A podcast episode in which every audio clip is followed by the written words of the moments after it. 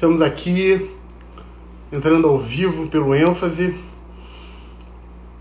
Um motivo de alegria. Seja bem-vinda, galera que está entrando agora. Prazer, meu nome é João Mendes, sou um dos professores, um dos sócios, coordenadores do ênfase, para quem ainda não me conhece. Você, muita gente terminou de ver a live do professor Beron, meu amigo, falando sobre defensoria pública, alguns aspectos importantes da defensoria pública.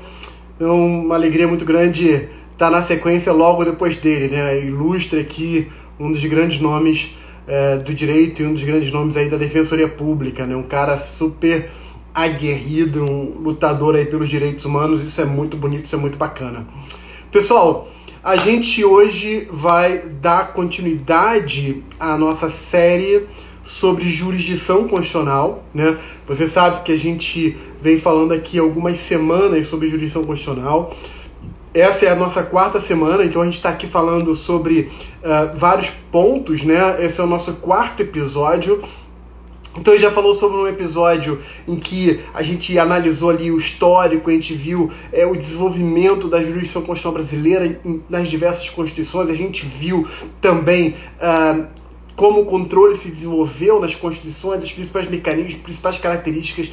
Depois a gente fez uma análise um pouco mais focada na teoria, um pouco mais filosófica, então a gente discutiu ali a legitimidade democrática da jurisdição constitucional brasileira. Depois a gente falou sobre, no terceiro episódio, a gente falou então sobre.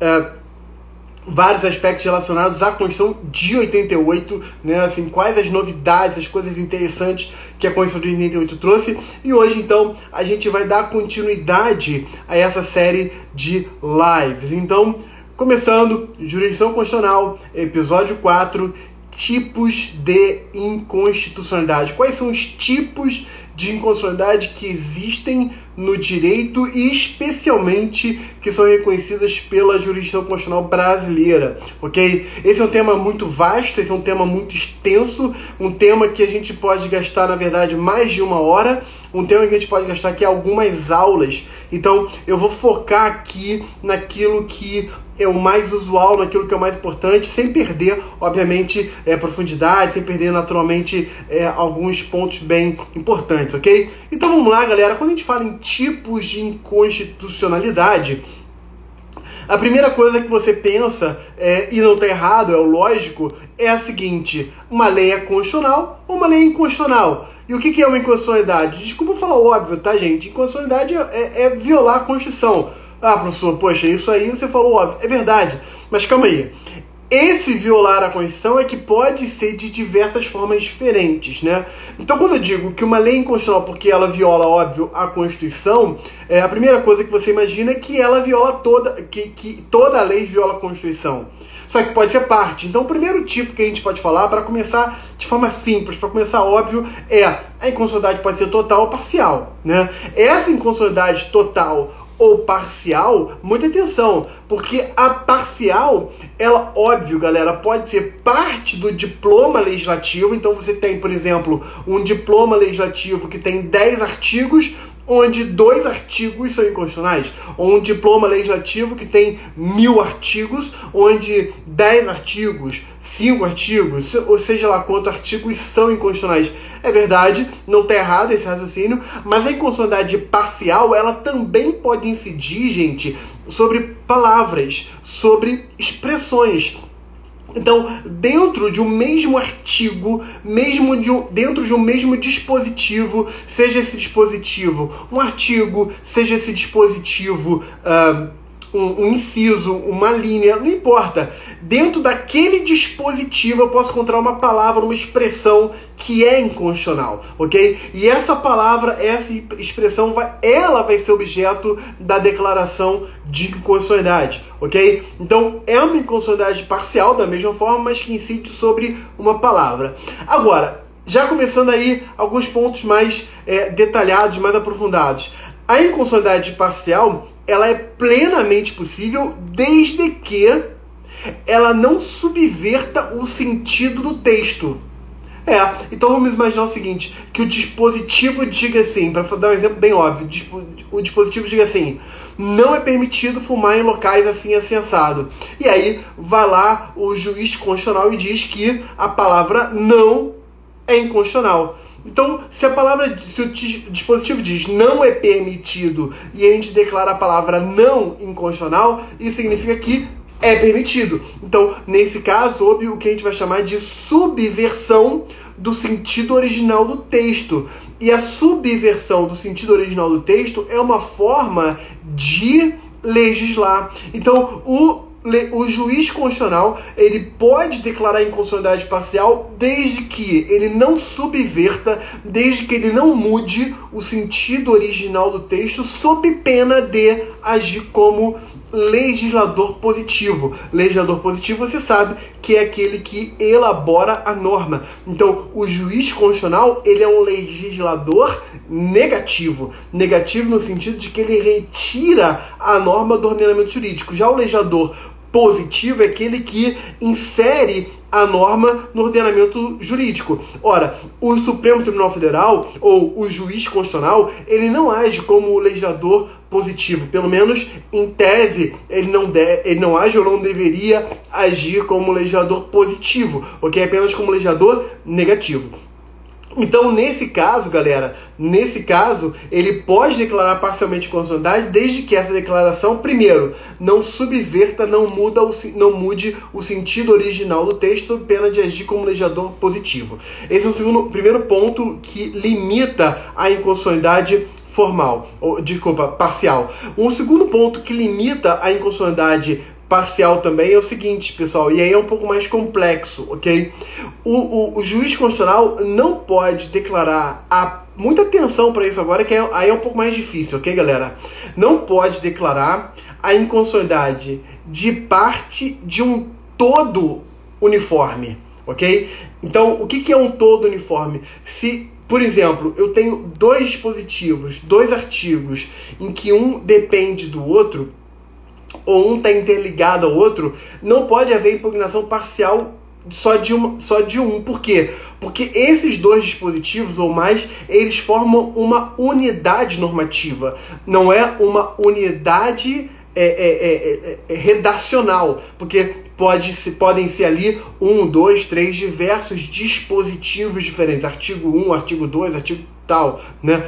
Então não é uma unidade redacional, mas é uma unidade normativa. Significa que aquele, aqueles, aqueles dispositivos combinados eles formam um todo coeso e esse todo coeso não pode ser rompido, ok? Então esse aí é um segundo ponto da unidade, uh, desculpa, da inconstitucionalidade parcial. Então a primeiro, o primeiro tipo de inconstitucionalidade que a gente viu é a inconstitucionalidade total ou a parcial. Lembrando que a inconstitucionalidade parcial é possível tendo dois limites. Não pode agir como legislador positivo, não pode criar uma nova norma, não pode subverter o sentido do texto e o segundo ponto é que não pode romper com uma unidade normativa coesa, uma unidade normativa única, ok? Unidade normativa única ficou uma expressão, eu sei que ficou feio, mas é só para reforçar a importância de que tem que ser uma coesão, tem que ter uma coesão normativa. Se houver essa coesão normativa, não pode haver a ruptura dela, ok? Então esse é o primeiro tipo de inconstitucionalidade. O segundo tipo de inconstitucionalidade, galera,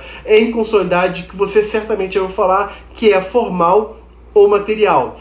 A inconstitucionalidade formal, ela atinge a elaboração da norma, atinge o processo de elaboração da norma, a fonte de elaboração da norma. E essa inconstitucionalidade formal ou parcial, desculpa, formal material, na formal, quando a gente diz que atinge a origem da norma, a formação da norma, a, o processo que origi, originou a norma, a gente tem que pensar o seguinte, calma aí. É, dois aspectos podem ser importantes aqui. Primeiro, durante o processo legislativo, o rito do processo legislativo, houve alguma violação da Constituição. Por exemplo, era uma lei é, complementar que deve ser aprovada por maioria absoluta, você sabe disso, e virou uma lei e foi aprovado com quórum de maioria simples foi aprovado com quórum de lei ordinária. Então houve uma violação no quórum, no, no, na quantidade de votos necessários para aprovação daquele tipo de lei. Isso é uma inconstitucionalidade formal. Outro tipo de inconstitucionalidade formal é quando o ente da legislação, o ente legislativo, o ente da federação, o ente federativo, ele elabora uma norma que não é da sua competência, ok? Então imagina o seguinte: Imagina o seguinte, que a lei deveria ser da competência da União Federal e que elaborou a norma foi o Estado. Então, nesse caso, galera, há uma inconstitucionalidade formal na origem do ente da federação. Um ente da federação invadiu a competência de outro ente da federação, ok? Então, são, são duas formas, são, são dois aspectos da inconstitucionalidade formal. Vamos distribuir, vamos distribuir isso de outra maneira. Eu posso falar então em inconstitucionalidade formal orgânica, que tem a ver com a origem da norma, sobre o ente federativo, ok? Então, ela pode vir de um ente federativo errado, né? Deveria ser da União, mas foi do Estado, deveria ser do Estado, veio do município, ou deveria ser do município, veio da União, não importa. O ente da federação invadiu a competência do outro ente, então, inconstitucionalidade formal orgânica, ou inconstitucionalidade formal procedimental. E quando eu falo procedimental, então a gente está focando então no procedimento, no processo legislativo propriamente dito, ok? Então, aqui em consolidade formal procedimental. Essa consolidade formal procedimental, por sua vez, pode se subdividir em, é, sub, em vício subjetivo ou vício objetivo. Quando eu falo vício subjetivo, é o vício quanto à iniciativa. Não é o vício subjetivo aqui, não tem a ver com o ente da federação, galera. Tem a ver com o sujeito que deu iniciativa ao processo legislativo. Então vamos imaginar que aquela matéria é de, é, é de competência da União e foi feita uma lei da União, foi feita uma lei federal. Então, no que diz, no que diz respeito ao aspecto orgânico, né, a origem do ente da federação, não teve nenhum problema. Só que aquele projeto de lei, ele deveria ser de iniciativa do presidente da República e foi uma iniciativa parlamentar. Então, houve um vício de iniciativa, houve um vício subjetivo quanto à iniciativa do processo legislativo. Então, a inconstitucionalidade formal procedimental, tem a ver com processo objetivo, com vício subjetivo, ok? E a inconstitucionalidade formal procedimental pode ser por vício objetivo, que é algum vício depois da iniciativa. Então, houve uma iniciativa de um projeto de lei, iniciativa essa que foi correta, foi adequada, foi certinha, só que depois houve alguma violação nesse processo, ok? Por exemplo, eu já tinha falado sobre a violação do quórum. O quórum, então, foi violado. Então, nesse caso, inconstitucionalidade formal procedimental por vício objetivo. Normalmente, pessoal, a jurisprudência do Supremo, as decisões do Supremo Tribunal Federal, ou mesmo prova, é, nem sempre chega ao nível de detalhamento como eu detalhei agora, mas você precisa entender, porque eventualmente isso pode cair em prova e eventualmente você tem que saber diferenciar os tipos de inconstitucionalidade formal. Né? Se, se a inconstitucionalidade pode ser material de um tipo ou formal de outro tipo, esse formal aqui, por sua vez, pode se subdividir em outros tipos, outros subtipos, ok? Isso aí é, é bem interessante. Já a inconstitucionalidade material é inconstitucionalidade de conteúdo, ou seja, o conteúdo da norma viola o conteúdo da Constituição. O que a norma diz viola o que a Constituição diz, ok? Alguns aqui é, usam uma expressão que é, uma, é um excesso quanto ao poder de legislar. É um excesso do poder de legislar. O, legislador ele foi além do que deveria, o legislador fez mais do que deveria ou poderia ter feito. Então foi um excesso do poder de legislar, ok? Então, obrigado aí pelos comentários, pessoal. Boa noite para quem entrou depois. Vamos lá. Então, isso é inconstitucional material formal. Agora eu vou falar a mesma coisa dando outro termo, ok?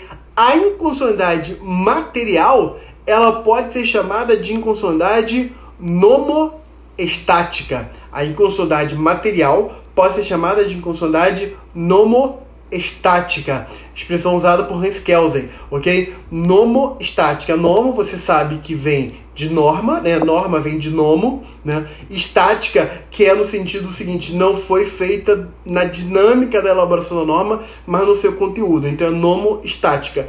Já em consonante formal, ela pode ser chamada de nomodinâmica, nomodinâmica. Na dinâmica, no processo, no procedimento, no caminho, no movimento de elaboração da norma, é, houve uma violação à Constituição, então é constitucionalidade nomodinâmica. Por incrível que possa parecer, eu não estou sendo preciosista em usar essas duas expressões diferentes, porque já caiu em prova, galera. Então, já caiu em prova a expressão inconstitucionalidade nomostática, ok?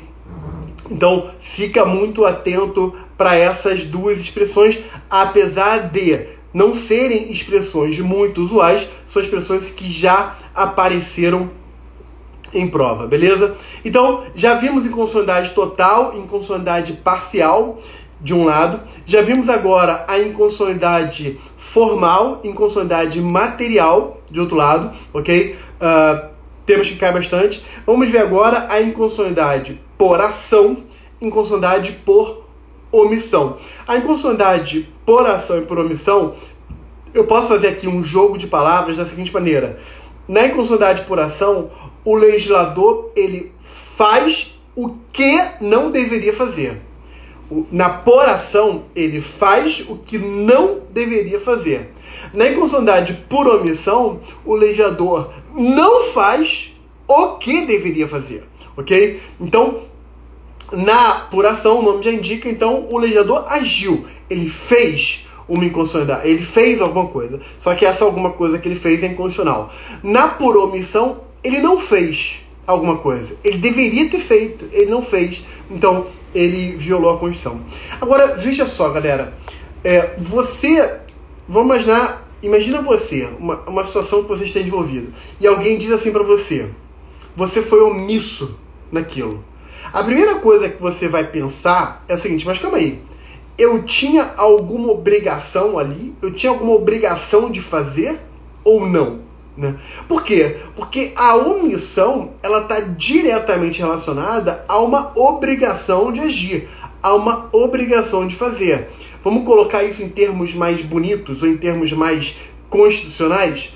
A omissão ela está ligada a um dever constitucional de agir, a um dever constitucional de legislar, ok? Então, só há omissão se houver uma violação a um dever. Então, por exemplo, se, a, se o dever constitucional de agir é da União, eu não posso imputar a omissão ao Estado. É óbvio. Professor, é óbvio. Bacana. É um óbvio, mas é um óbvio importante de ser feito, de ser falado. Por quê? Porque se eu preciso, então, antes de definir se há uma inconsonância, se há uma omissão, eu preciso definir ou identificar se há um dever, eu tenho que olhar para a Constituição para ver qual é a força ou qual é a, a, a, direção desse dever. Esse dever ele é imposto a quem? Esse dever ele é imposto, ele diz como deve ser feito, ele diz o que deve ser feito, por quem deve ser feito, como deve ser feito ou não. Onde eu quero chegar com isso, galera? Muita atenção para isso, porque talvez você não, não, não costume ouvir isso por aí. A omissão está ligada a um dever. Só que o dever constitucional de agir, ele pode, ele pode ser enquadrado dentro de espaços de maior abstração ou menor abstração. Então, por exemplo, a Constituição diz que é, é dever do Estado prover educação. Ok? É dever do Estado prover educação. Ok, esse Estado aqui não é o Estado Rio de Janeiro, o Estado São Paulo, o Estado Bahia. Esse dever aqui, esse Estado aqui é o Estado Nacional, é, é a República Federativa do Brasil. Ok, se é dever do Estado prover a educação, ou a saúde, por exemplo, Calma aí, o que é educação? Ah, professor, não tá óbvio? Não, não tá óbvio, porque educação pode ser uma, educa uma alfabetização está dentro de educação, é, o ensino profissionalizante está dentro de educação, o que deve ser ensinado para quem, quem, quem tem esse direito? Ah, é direito de todos. Ah, bacana, é direito de todos, mas calma aí. Esse todos é o quê? Uma criança de um ano tem direito à educação? Uma pessoa de 90 anos tem direito à educação? Uma, pessoa, uma criança de um ano uma pessoa de 90 anos tem o mesmo direito? Tem direito a receber a mesma coisa? Exatamente a mesma coisa? Ou você tem que fazer análises diferentes, ou você tem que direcionar de forma diferente? Então você tem coisas diferentes ali. Então, por exemplo, um adulto não alfabetizado, ele está dentro de uma esfera de realidade que é diferente de uma criança de 6 anos que está em vias de ser alfabetizada, né? que seria a idade de introdução no ensino fundamental. Ok? Ali, 5 anos, quatro anos, está ali no, no, no, Antigamente falava classe de alfabetização, né? o CA, que virou o ensino fundamental, o primeiro ano do ensino fundamental 1, depois tem o, depois tem o ensino fundamental 2, né? mudou as regras né? já há algum tempo, enfim. Então, você tem diferenças ali. E, quando você fala Estado, você está falando da República, você está falando o seguinte, aí, o que, que a União faz, o que, que, o, o, que, que o, o, a União faz, o que, que o Estado faz, o que, que o município faz. Você jogou um dever constitucional genérico, abstrato, na mesa para todos os entes da federação, sem dizer o que tem que ser feito. ok? E aí, por exemplo, já houve uma ADI por omissão em que se discutiu, em que se, em que se queria imputar a omissão quanto ao dever de promover a educação à União. E aí o Supremo, o Supremo analisou isso, se não me engano, no ano de 2010, se não me falha a memória, tá? E aí o Supremo fez um corte temporal de 15 anos, se não me falha memória, foi em 2010 que ele analisou isso, e o corte temporal foi de 15 anos, então ele pegou de 95 até 2010. E ali de 95 até 2010, o Supremo analisou o seguinte, calma aí, vamos ver se nesse período de um ano, se a União agiu quanto ao dever de é, promover educação. E aí percebeu-se que a União tinha criado é, vários programas de incentivo à distribuição de material escolar, percebeu-se que o índice de frequência de crianças nas escolas tinha aumentado, o índice de conclusão do ensino tinha aumentado, o índice de analfabetismo tinha diminuído. É, percebeu-se então que se tinha criado um programa de estímulo à profissionalização dos professores, né? criando ali uma escada de, de remuneração para quem tem pós-graduação, mestrado e por aí vai. Então, se percebeu dentro de um corte temporal de 15 anos que é, a União tinha feito uma série de ações para melhorar, promover, melhorar e expandir a educação, ok? E aí então o senhor falou o seguinte, então, a, omissão, a União está omissa. E aí você pode fazer a seguinte discussão, ah, professor, a União não está omissa, mas ela está longe de estar dentro de um nível adequado, por exemplo. É verdade, mas será que a discussão sobre a qualidade do que está sendo feito é uma discussão que tem que ser feita no âmbito do Poder Judiciário? É uma discussão muito complicada, ok? Outra coisa, boa parte dessas omissões ou desses deveres constitucionais de agir são, são ligados a aspectos sociais, de justiça social. E esses aspectos de justiça social, como educação, saúde, moradia e por aí vai, são, são direitos ou são realidades que se implementam por meio de políticas públicas que levam muito tempo para serem é, plenamente efetivadas e produzirem plenos resultados, ok? Ninguém melhora a educação de um ano para o outro no instalar de dedos. Então você cria uma série de programas. Olha, você está vendo como é difícil caracterizar a omissão nesse caso? Então, quanto mais genérica, abstrata for o dever de agir, maior é a dificuldade na caracterização da omissão. Por outro lado, o inverso é verdadeiro. Quanto mais específico for o dever de agir, mais fácil é a caracterização sobre a omissão ou não omissão. Né? Então, por exemplo, a Constituição diz que é, de, é dever do município promover a educação infantil, ou melhor, a educação básica, né, até os 5 anos de idade. É, e aí você tem ali o que fazer, educação básica, é, que é tá dentro. Educação básica não, desculpa, educação infantil, que então dentro da cate categorização da educação, você tem educação infantil, ensino fundamental 1 e 2 e ensino médio, né? E depois ensino superior. Então, a educação infantil é dever do município. Para quem é essa educação infantil? Para crianças até 5 anos de idade. Quem deve fazer? O município. Isso é um direito público subjetivo. Então, opa, aí eu já tenho um dever constitucional de agir que não é vago, que não é abstrato. Ele especifica o que tem que ser feito, para quem tem que ser feito, como tem que ser feito e quem deve fazer. O que, como, para quem e quem. Ora, então aí você caracteriza mais facilmente a omissão. Tanto é que em, alguns casos o Supremo já declarou a omissão de alguns municípios quanto a esse dever, ok? Então, uh, então você tem aqui é, essa questão do dever constitucional de agir, beleza? É, houve, surgiram aqui algumas perguntas Uh, é possível inconstitucionalidade por omissão em matéria concorrente? É uma questão complexa, exatamente por causa do debate que eu terminei de mostrar aqui, Vinícius. Porque quanto maior, quanto mais vaga ou mais incerta for as atribuições, tanto maior é a dificuldade de caracterizar essa omissão. Isso é um aspecto. Por outro lado, você também tem que, tem, também tem que fazer uma outra análise, que é o seguinte: existem as omissões inconstitucionais, mas existem as omissões ilegais. Por vezes, a lei especificou dentro da matéria concorrente o que cabe à União o que cabe ao Estado, ou eventualmente, em alguns casos, o município também. E aí, se houver uma omissão quanto ao que a lei impôs, deixa de ser uma omissão inconstitucional para ser uma omissão legislativa, é, uma omissão administrativa, melhor dizendo, quanto a uma obrigação legal, não uma obrigação constitucional, ok? E aí então você tem que fazer esse tipo de análise para poder chegar a essa definição. Então, assim, a, a resposta a isso é um, é um, é um grande depende, é, exatamente com base no grau de, é, é, de especificação ou abstração que aquela omissão está prevista no plano constitucional e ou plano legislativo. Beleza? Houve um outro, um outro, uma outra pergunta aqui. Cabe ao Poder Judiciário, por meio de suas decisões, suprir lacuna deixada pelo legislador omisso? É uma boa pergunta que foi feita aqui e é uma pergunta também que envolve ali algumas polêmicas, envolve alguns pontos é, muito sensíveis, né?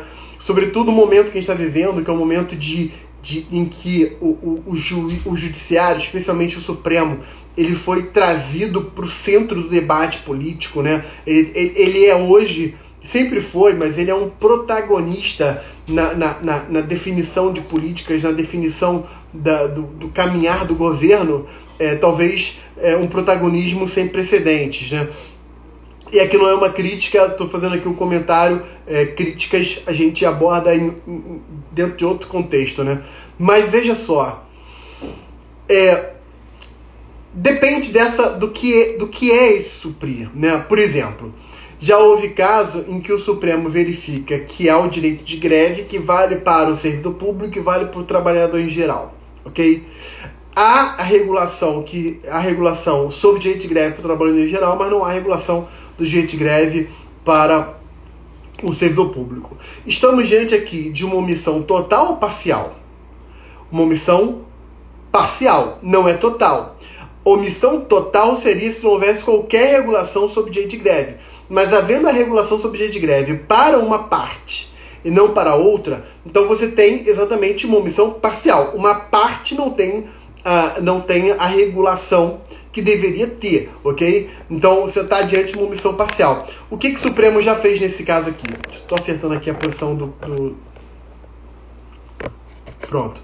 O que, que o Supremo já fez nesse caso? Ele falou assim: olha, vamos pegar a norma ou a normatização que rege o direito de greve do trabalho no geral e com algumas adaptações, né, mutatis mutantes, né, adaptando o que tem que ser adaptado, vamos aplicá-la ao servidor público. Né? O Supremo também fez isso em relação à aposentadoria especial para algumas categorias que não tinham regulação, é, se valendo de normas que regiam a aposentadoria especial para outras categorias com algum grau de similaridade. Então, nesse caso, o, o, o, o, juiz constitucional ele supre uma lacuna uma lacuna, ok? Ou, ou, ou, tecnicamente, deixa eu fazer só uma correção. Tecnicamente, isso não é nenhuma lacuna, é uma omissão, ok? Tecnicamente, lacuna e omissões são lacuna e omissão são coisas diferentes.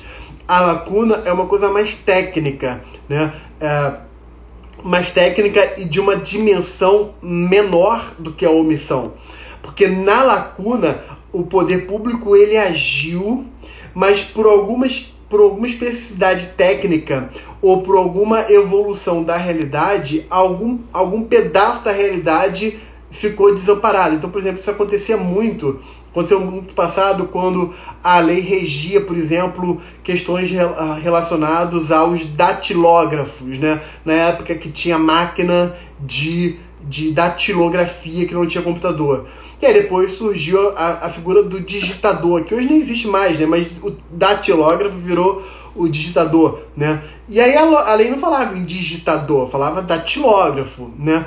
Então, nesse caso, é uma lacuna porque a, a realidade evoluiu e apesar de não haver aquela, aquela previsão específica na lei, então, nesse caso, uh, você supre a lacuna. Então, vamos separar o que é lacuna. Eu, eu, eu fui simplista aqui, tá, gente? Só para dar uma visão sobre essa diferenciação. Vamos separar o que é lacuna do que é omissão. Na omissão, que é o que a gente está tratando aqui, então, você é, é, tem essa figura de poder aplicar uma lei e estender essa lei por uma realidade que originalmente ela não valia. Então, você pega a lei que rege a greve de um grupo e estende para outro, ok? Isso é uma forma de suprir uma omissão inconstitucional. Só que nesse caso, ao suprir a omissão inconstitucional dessa maneira, o juiz constitucional ou o Supremo Tribunal Federal nesse caso, ele não está criando nova norma. Ele está pegando uma norma que já existe e estendendo essa norma para um outro grupo, para uma outra, para uma outra categoria, ok? Então, é, alguns autores, inclusive, a doutrina do jeito comparado chega a chamar isso aqui de decisão aditiva. Por quê? Porque é uma decisão que adiciona àquela norma alguma realidade ou alguma parcela da realidade que a norma originalmente não prevê. Né? Então é uma ampliação do campo de incidência daquela norma, ok? É uma ampliação do campo de incidência daquela norma, decisão aditiva. Então, espero ter respondido aqui essa, essa pergunta, ok? Então, se por um lado é possível fazer isso, por outro lado, a gente também sabe que uma omissão total, é, em que não há nenhuma regulamentação, não há nenhuma é, regulação normativa equi equivalente ou equiparável ou que guarde similaridade com aquela situação omissa, é muito complicado defender que o, o judiciário vá suprir essa omissão. É muito complicado, porque nesse caso você quase que impõe ao judiciário, ao juiz constitucional, uma obrigação de legislar. Por outro lado, também é muito complicado não ter nenhum tipo de remédio que supra essa omissão do legislador. Senão você vai deixar o legislador, ou, melhor, você vai deixar a Constituição à mercê da vontade do legislador. E se o legislador resolver nunca é, regulamentar aquele assunto por falta de algum interesse político, ok? Então, nesse caso, é, a omissão do legislador vai levar a uma inefetividade da Constituição que o judiciário também não pode tolerar. Então é muito complicado, né? Porque assim, de um lado, né, lembra daquele ditado, se correr o bicho pega, se ficar o bicho come, né? Por um lado, se você permite ao judiciário suprir as omissões inconstitucionais, é, você está dando ao judiciário um poder que é, vai esbarrar numa atuação legislativa. Por outro lado, se você não dá ao judiciário esse poder, você está submetendo a efetividade da Constituição à vontade do legislador, ok? Então, é, é, é, é essa posição é complicada, porque você. Isso que eu estou falando, gente, não é invenção da minha cabeça. A doutrina se depara com esse tipo de dilema, se depara com esse tipo de, de, de combate, né? De embate entre uma coisa e outra, melhor dizendo, ok? Então, já vimos a inconstitucionalidade por ação, inconstitucionalidade por omissão, pode ser total ou parcial. Então, a gente já trabalhou aí esse ponto. Próximo tipo de inconstitucionalidade, inconstitucionalidade direta ou inconstitucionalidade indireta. Na inconstitucionalidade direta, o ato normativo ele se vincula diretamente. Calma aí, deixa eu ver se tem mais alguma pergunta aqui. Uh, o Leonardo falou que eu lembro Tom Hanks. valeu, Leonardo. Eu já ouvi esse comentário algumas, algumas vezes, né? Então, valeu, você não foi o primeiro, não. Mas vamos lá. Então, a inconstitucionalidade direta, o ato normativo ele se vincula diretamente à Constituição, então você está diante de um ato normativo primário. E esse ato normativo primário que se vincula diretamente à Constituição, ele viola a Constituição, portanto, é uma inconstitucionalidade direta. Na inconstitucionalidade indireta, também chamada de reflexa ou oblíqua, é, o ato normativo não é primário, é um ato normativo secundário. Então, é, pensa numa escada, ok? Então você tem a Constituição aqui em cima, num degrau abaixo o ato normativo primário, um degrau abaixo o ato normativo secundário, ok? Então o exemplo clássico seria a lei, a lei e o decreto regulamentar da lei, né? A lei sendo o ato normativo primário e o decreto regulamentar sendo ato normativo secundário, beleza? Então, uh, o ato normativo primário que viola a Constituição é uma inconstitucionalidade direta. O ato normativo secundário, então, entre o secundário e a Constituição existe uma coisa no meio do caminho, que é o primário. Então, se o ato normativo secundário viola a Constituição, seria uma inconstitucionalidade indireta, reflexa, oblíqua, que tradicionalmente a jurisprudência do Supremo não admite, ok? Então, o Supremo não admite a inconstitucionalidade indireta, reflexa ou oblíqua, é, mas há situações que o Supremo identifica que um decreto que deveria regulamentar a lei, ele é na verdade um decreto autônomo, e sendo um decreto autônomo, ele não se vincula a uma lei para se vincular à Constituição, ele se vincula diretamente à Constituição. Então, se o decreto é autônomo, se o ato normativo ele se ele em tese deveria ser secundário, mas ele na prática foi um ato primário porque ele tem autonomia e se vincula diretamente à Constituição, ele poderia ser objeto então de controle de constitucionalidade, ok? Então ele poderia ser declarado inconstitucional, questão que já caiu diversas vezes em prova, ok? Então não tente ficar só pelo nome, tá? Ah, se é um decreto não pode caber controle de constitucionalidade, não, porque pode ser um decreto, mas que tem autonomia e tendo autonomia, é um decreto autônomo, ele pode ser objeto de controle, ok? Inconstitucionalidade simples ou por arrastamento é o próximo tipo. Inconstitucionalidade simples é a, o próprio dispositivo impugnado viola a Constituição. Na inconstitucionalidade por arrastamento, tem vários nomes equiparados a isso aqui, ok? A gente pode chamar de inconstitucionalidade por arrastamento, por arrasto, inconstitucionalidade por derivação, inconstitucionalidade por atração, inconstitucionalidade ricochete, inconstitucionalidade por cascata ou em cascata, inconstitucionalidade por reverberação normativa. Né? São todas as expressões que já apareceram no Supremo. Né? É, a, a, mais interessante para mim é inconstitucionalidade ricochete. Né? Porque bate numa e ricocheteia na outra. Né? E ricocheteia e bate na outra. Então é assim, imagina que uma norma A ela é inconstitucional. E existe uma norma B que só existe em função da norma A. Nesse caso, se a norma A é inconstitucional, a norma B, que só existe por causa da norma A, é inconstitucional por arrastamento. Né? Ela, ela é amarrada, ela é arrastada pela inconstitucionalidade da norma em razão da qual ela existe. Ok? Então vamos imaginar que uma norma A diga que o procurador do Estado tem vitaliciedade. E uma norma B vai dizer que o procurador do, do Estado só pode perder o cargo por meio de uma ação civil para decretação da perda de cargo.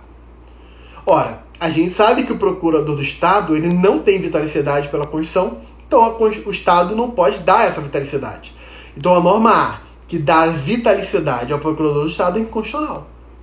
A norma B, que existe por causa da norma A, a norma B que existe por causa da vitalicidade, diz lá que o procurador do Estado só pode perder o cargo por meio de uma ação específica para isso.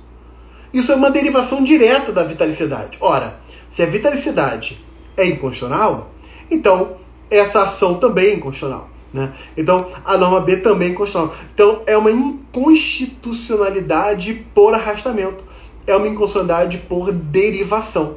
Ficou claro?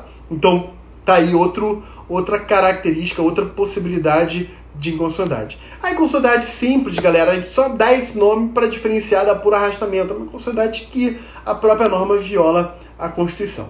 Beleza? Bacana, caiu também algumas vezes em prova. Ah, deixa eu fazer um comentário aqui. A inconstitucionalidade por arrastamento, ela pode ocorrer entre normas de mesma estatura ou hierarquia normativa, né? a norma A e a norma B da mesma lei, por exemplo. Pode ocorrer entre leis diferentes. E pode ocorrer, galera, olha agora, para pirar o cabeção, ela pode ocorrer assim. Há uma lei e há um decreto regulamentar dessa lei. Você já sabe que o decreto regulamentar dessa lei, ele, por ser uma norma meramente regulamentar de uma lei, por ser um ato meramente secundário, ele não pode ser objeto de ADI, não pode ser objeto de controle. Mas se a lei for objeto de controle e essa lei for declarada inconstitucional, então o decreto regulamentar dessa lei, que só existe em função da lei. Porque ela é inconstitucional, ele também pode ser declarado inconstitucional por arrastamento. Entendeu? Então seria uma inconstitucionalidade por arrastamento vertical. Vertical. Por quê? Porque vai da norma superior para a norma inferior. Ok? Então, inconstitucionalidade por arrastamento vertical é uma possibilidade, ok? É, também. Beleza? Então vamos lá.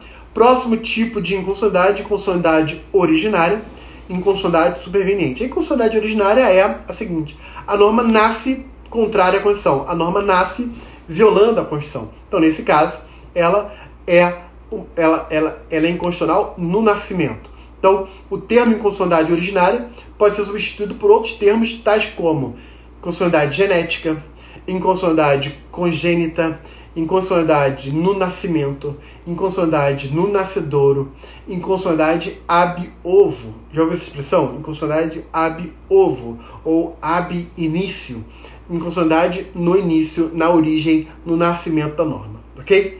Já a inconstitucionalidade superveniente é aquela inconstitucionalidade em que a norma nasce constitucional e se torna inconstitucional posteriormente. Quando a gente diz que ela se torna inconstitucional posteriormente, isso pode se dar de duas maneiras diferentes.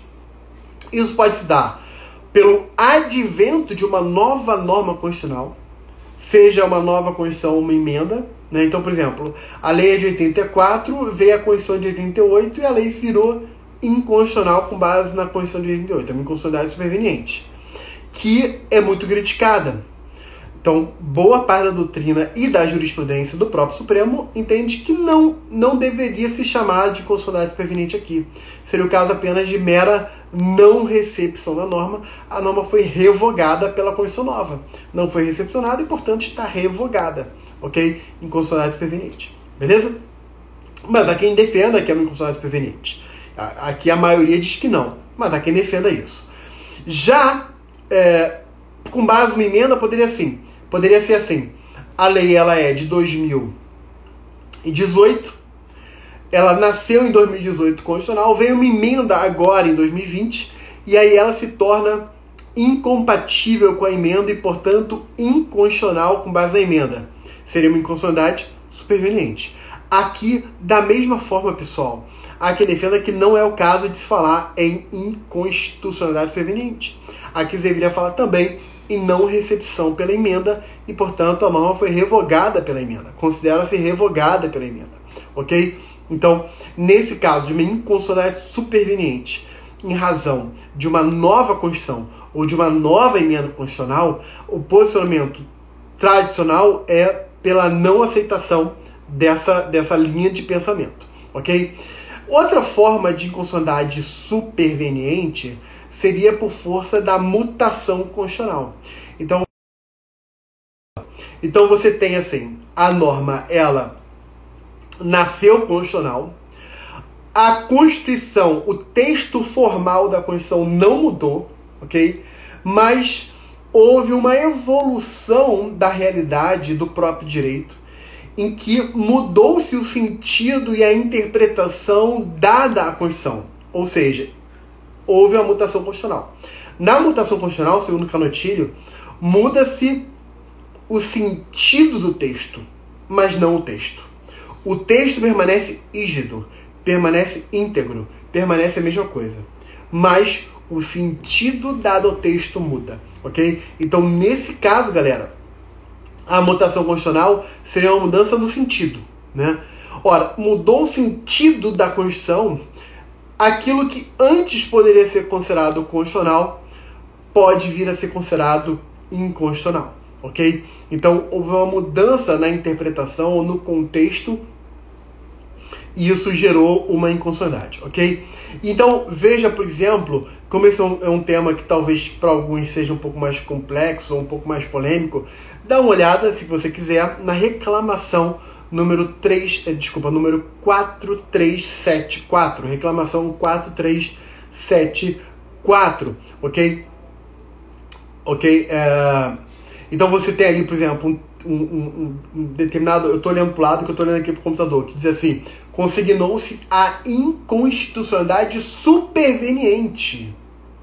tratar-se-ia de inconstitucionalidade resultante do processo de inconstitucionalização em face de notórias mudanças fáticas, que seria, aí em parênteses ele colocou assim, políticas, econômicas e sociais, são essas mudanças fáticas, e notórias mudanças jurídicas, sucessivas modificações legislativas dos patamares econômicos, da lei tal, tal, tal, tal. Então ele está dizendo o seguinte, olha, houve uma mudança tão significativa, tanto da realidade quanto da evolução do direito, que aquilo que no passado poderia ser considerado constitucional, diante dessas mudanças, desse novo sentido, é considerado inconstitucional. Então é uma inconstitucionalidade que não é no nascimento, é uma inconstitucionalidade que sobreveio à norma, veio depois. Então ela é superveniente, ok?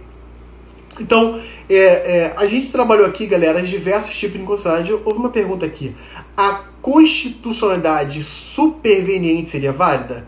Norma inconstitucional se torna constitucional por uma emenda constitucional? E Vinícius, esse é um tema também polêmico, ok? Assim, vamos começar pelo óbvio. Não, tá? O posicionamento clássico, tradicional e por muito tempo dominante no Supremo foi de que não, ok? Mas já houve situação do Supremo de alguma forma adaptar e admitir? Já. Já.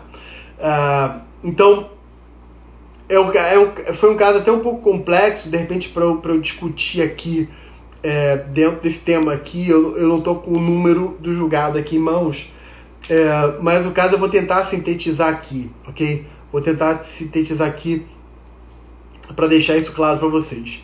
Veja só, a Constituição, quando ela falava da criação de municípios, ela fala, artigo 18 da Constituição, ela falava que o município ele tinha, na Constituição originária, tinha alguns critérios. Depois veio uma emenda constitucional e mudou os critérios. E, segundo a emenda constitucional que mudou os critérios, artigo 18, parágrafo 4 okay? Lá diz é, que, que é o, é o que está válido hoje, né? Lá diz que para criar município você tem que ter uma lei complementar genérica, geral, né? Você tem que ter uma lei estadual específica, você tem que ter lá um estudo de viabilidade municipal e alguns requisitos lá, ok? Uh, o problema é que essa lei complementar genérica, para fazer uma. para regular genericamente a criação de municípios, ela nunca foi feita pelo, pelo legislador. Só que ela, essa lei complementar não é uma exigência da Constituição originária, ela foi uma exigência imposta por lei, por, por emenda constitucional, ok? que o legislador não fez. Então é como se você tivesse assim: o Congresso Nacional, na função de legislador constituinte reformador, impôs uma obrigação para ele, Congresso Nacional, fazer, que era a lei complementar, e ele próprio não fez. Ou seja, ele impôs para si mesmo uma obrigação em relação à qual ele, ele restou omisso. Né? E aí o problema é que, mesmo sem essa lei complementar genérica, os estados foram criando vários municípios e aí isso veio a ser declarado inconstitucional, e até que, anos mais tarde, foi feita uma nova emenda constitucional, é, acrescentando o artigo 96, 95 ou 96, depois você dá uma olhada, no ADCT, e é, dizendo lá o seguinte, olha, ficam convalidadas os, ficam convalidados os atos de criação de municípios é, até a data tal, tal, tal, tal, desde que tenha sido elaborado de acordo com a, a legislação do próprio Estado, tal, então você tem ali claramente uma emenda constitucional inserindo um novo dispositivo no ADCT para convalidar atos de criação de municípios, atos esses que foram inconstitucionais. Situação complexa, como eu falei, eu estou dando uma apertada síntese né, para poder ter, tem muitos desdobramentos para explicar isso, a lógica disso, né? Mas o interessante é que é, isso já, de alguma forma já parou no Supremo e tem uma decisão em que o ministro Celso de Mello, por exemplo, é o relator, em que ele diz, é, ele aceita essa convalidação sem maiores questionamentos. Né? É, mas é, é, é uma situação muito complicada, porque assim, você tem a inconstitucionalidade do ato dos estados de, ao criar esses municípios, é uma inconstitucionalidade por ação. Os atos, os estados agiram de forma inconstitucional. Mas essa inconstitucionalidade por ação dos estados está diretamente ligada à omissão inconstitucional do Congresso Nacional. Né? Só que o Congresso Nacional estava omisso em fazer a lei complementar sendo que ele próprio, Congresso Nacional, é que tinha imposto essa obrigação para ele mesmo através de uma emenda constitucional. Né? Então, o Congresso Nacional, na função de constituinte reformador, impôs a ele próprio, Congresso Nacional Ordinário, a elaboração de uma lei complementar que ele próprio não fez. E essa omissão inconstitucional do Congresso Nacional terminou é, limitando o poder, a autonomia federativa dos estados. E aí, essa autonomia federativa dos estados restou violada pela omissão inconstitucional do próprio Congresso. E os estados fizeram seus municípios a si mesmos. E aí, o Congresso Nacional, tentando é, é, é, dar um jeito, né, um remendo na bagunça que ele fez, fez uma emenda constitucional convalidando os atos dos, de criação dos municípios até uma determinada data. Ok?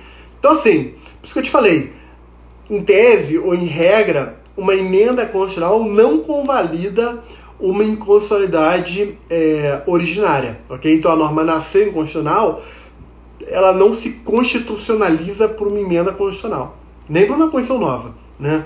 em tese. Mas há, como você está careca de saber, nós todos estamos careca de saber, que no direito sempre há situações cheias de peculiaridade. Há esse caso extremamente peculiar que, deixa eu ver se eu abro aqui no, na, nos meus arquivos, deixa eu ver se eu acho isso aqui é, a tempo de mostrar aqui para vocês, pelo menos para eu dar o número desse julgado, uh, porque é um, é um julgado interessante, né? É um julgado que de repente você pode ler eu tentei aqui realmente dar uma síntese bastante apertada é, deles, de, deles não, dele julgado, calma aí. Uh, estado, cadê aqui? Enfim, ficou alguma dúvida? Beleza?